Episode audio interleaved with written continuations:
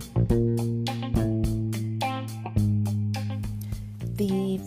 And opinions expressed on my story, Living with Lupus podcast, represents each person's individual experience.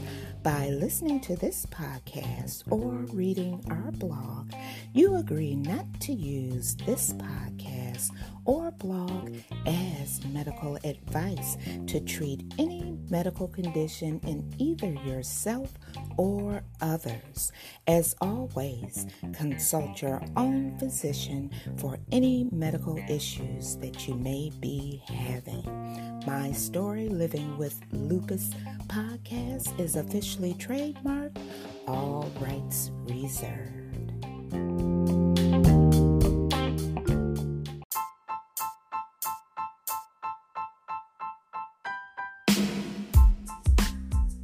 Thank you for joining me for another episode of My Story Living with Lupus.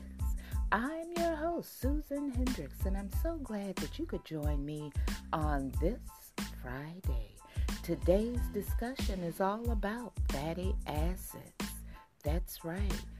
A science report states that fatty acids can slow down an overheated immune system. So, you know what I want you to do? That's right.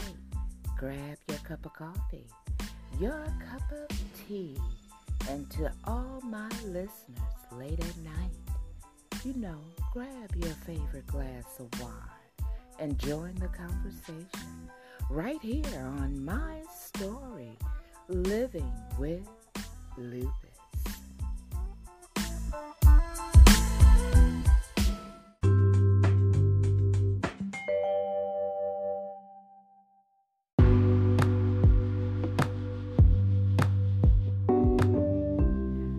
Abundant Harvest Aquaponics, planting seeds to grow food and creating opportunities for people and families. You can contact this nonprofit organization at www.abundantharvestaquaponics.org.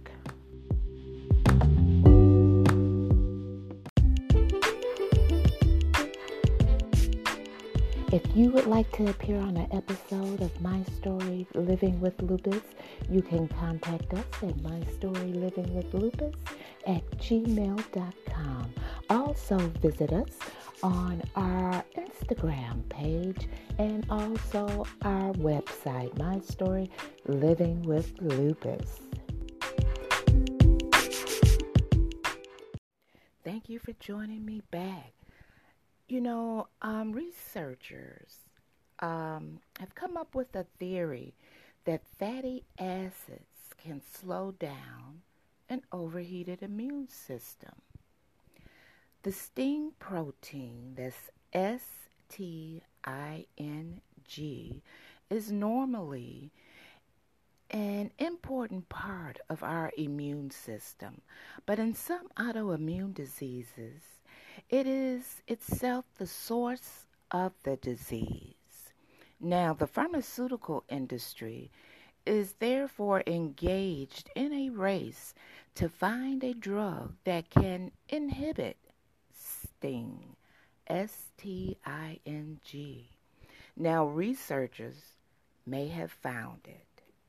You know, sometimes the body's otherwise intelligent immune system mistakenly attacks the body's healthy tissues by responding to infections that do not exist.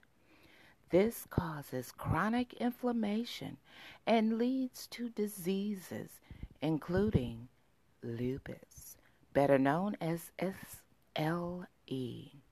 Now, when the immune system overreacts, and this is what happens when the body activates the sting protein. Now, researchers from Aarhus University have discovered that a new type of fatty acid can slow down the overactive protein. This has opened a new path that may possibly end with the treatment of diseases for which there are currently no effective treatments. The results have just been published in the scientific journal.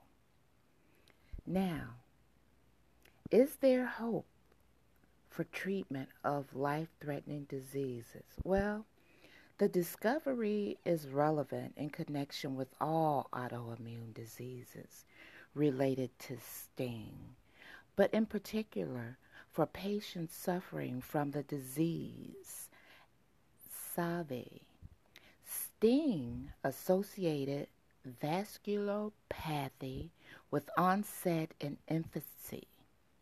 The disease was first discovered in 2014, and it is therefore still uncertain how many people suffer from it. Patients with SAVI are born with a genetic defect that causes sting to become chronically overactive, which makes them very ill. Unlike many other autoimmune diseases, the disease already affects the patients in infancy, leading to stunted growth, psoriasis like rashes on the skin, and impaired lung function. The treatment currently available to treat the disease is poor, and the disease itself is life threatening. Now, to further clarify what the STING protein is, STING is a 379 amino acid protein consisting of several transmembrane regions. This is expressed in various endothelial and epithelial cell types as well as in hematopoietic cells such as T cells. Now, we know that one of the major roles of the immune system is to discriminate self from non self and to protect organisms from pathogens and other foreign invaders. To do this, it employs an elaborate system of sensors dedicated to detect foreign molecules, so called danger signals. Now, when it comes to, we left off on hope for treatment of life threatening diseases. Our results bring hope that we can develop effective medicine for affected children. We also hope that the discovery can be of significance for the treatment of lupus, which is an inflammatory disease of the connective tissue where sting also plays a role. It also, well, let me put it this way it affects up to 50 out of every 100,000 people, primarily women. Now, path to medicine may be shorter. The result comes after three years of work, during which time the researchers have added the new fatty acid to living cells from SAVI patients in laboratory tests. Here they could see that the sting stops forming the substances that start the inflammation. Now, despite the fact that there is still a long way to go before we know for certain whether this is also the cause, well, the case I should say, when testing on humans. A sting inhibiting substance is really good news among researchers and in the pharmaceutical industry, which has spent a lot of time looking for just this. The fatty acid is already formed naturally in our bodies. Therefore, it will potentially be less difficult to develop a form of medication compared to if it were an artificially manufactured substance. Now, at the same time, the fatty acid is already in the process of being tested as medication. And though it may be necessary to alter it a little in order to get it to work specifically on sting, the long and complicated process of developing a form of medication may nevertheless be shorter. This material was provided by Aarhus University.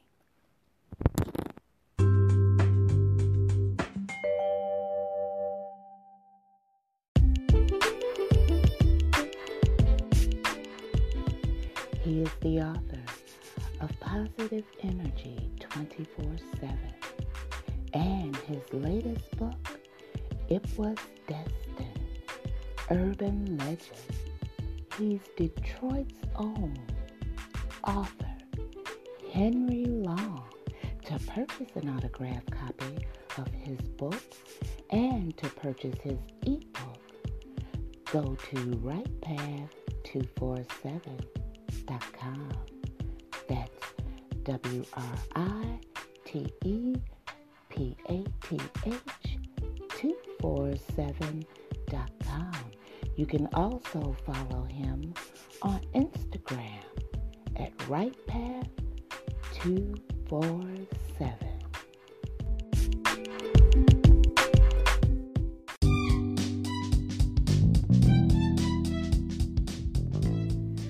Motivational speaker, entrepreneur, and creator of Right Side of 50 Life Lessons with Sheila Smith. To book her for your next empowerment conference, contact her at rightside50 at gmail.com or call 404 447 6897.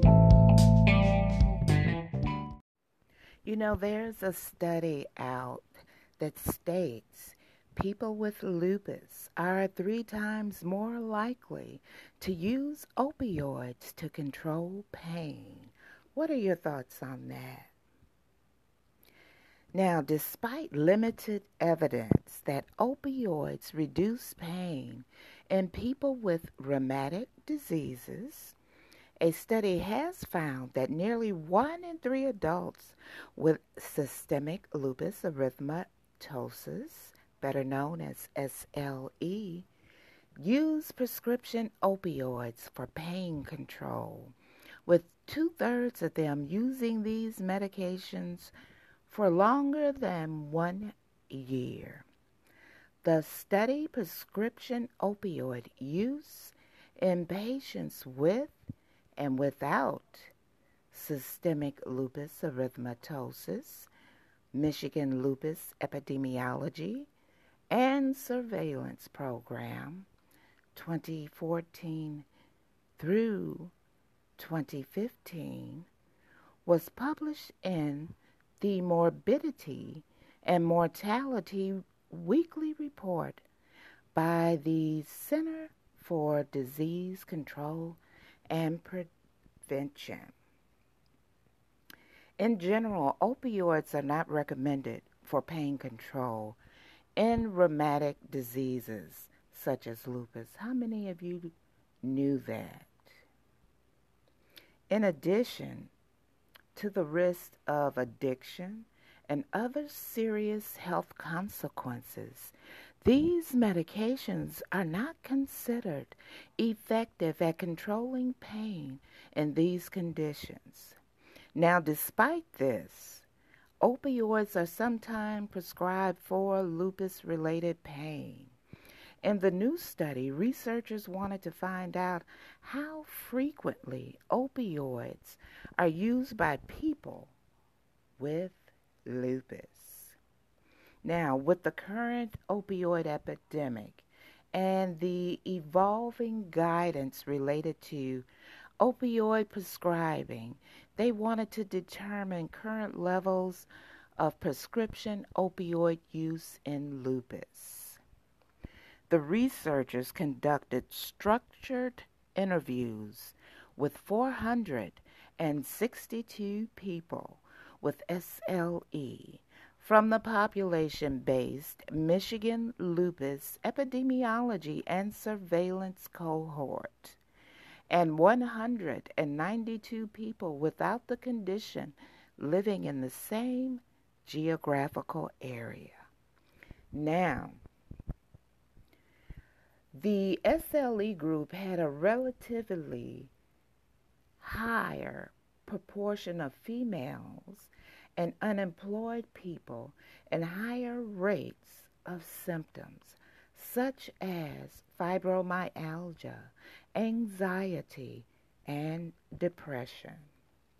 In total, 143, 31% people with SLE and 15, which is 8%, without the condition use prescription opioids in the period between 2014 and 2015, which is a statistically significant difference.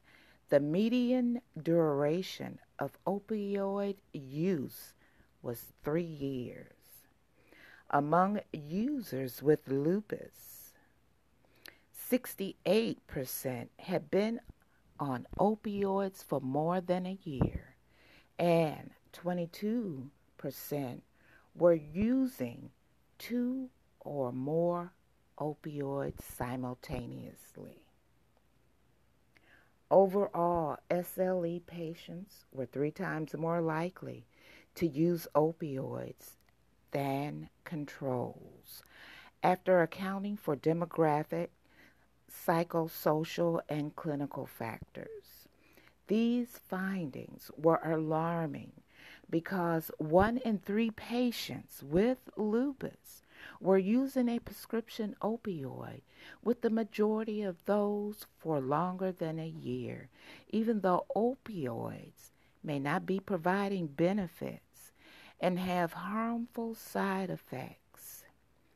This level of opioid use signals a need for healthcare providers to consider effective non opioid pain management strategies in these patients and to familiarize themselves with guidelines for opioid tapering and discontinuation when appropriate. Now, when I was first diagnosed with lupus, yes, they had me on opioids. I didn't like it. I stopped it myself. And currently, I'm now taking black cumin oil. That keeps my inflammation down. I don't get any prescriptions from the doctors because I have not been in any pain since I've been on this oil. So if you are thinking about increasing whatever medication that you're on, ask the doctor about you taking an alternative um, measure, such as the black cumin seed oil. I tell you, it works wonders for me. I'm no longer in that constant pain. So you think about that. Um, also, we have to stay active to keep our muscles and joints moving. I know you may be saying, How can I stay active and I'm in pain? You can stay active when you're not in pain. You don't push yourself as that hard. But there's other alternatives that you can do to help you to taper off some of these medications that the doctors have had you on or have you on currently. So think about that. Well, it's that time. I thank you so much for joining me for another episode of my story, Living with Lupus. Before I go, I want to tell you this. Never allow the odds to keep you from doing what you know in your heart you were meant to do. You see, your current situation is giving you an opportunity to reevaluate what you want. I'm your host, Susan Hendrix, for my story, Living with Lupus. Go check out our website. Follow us on YouTube. And also check us out on Instagram. You have a most enjoyable weekend. And I'll see you next week for another episode.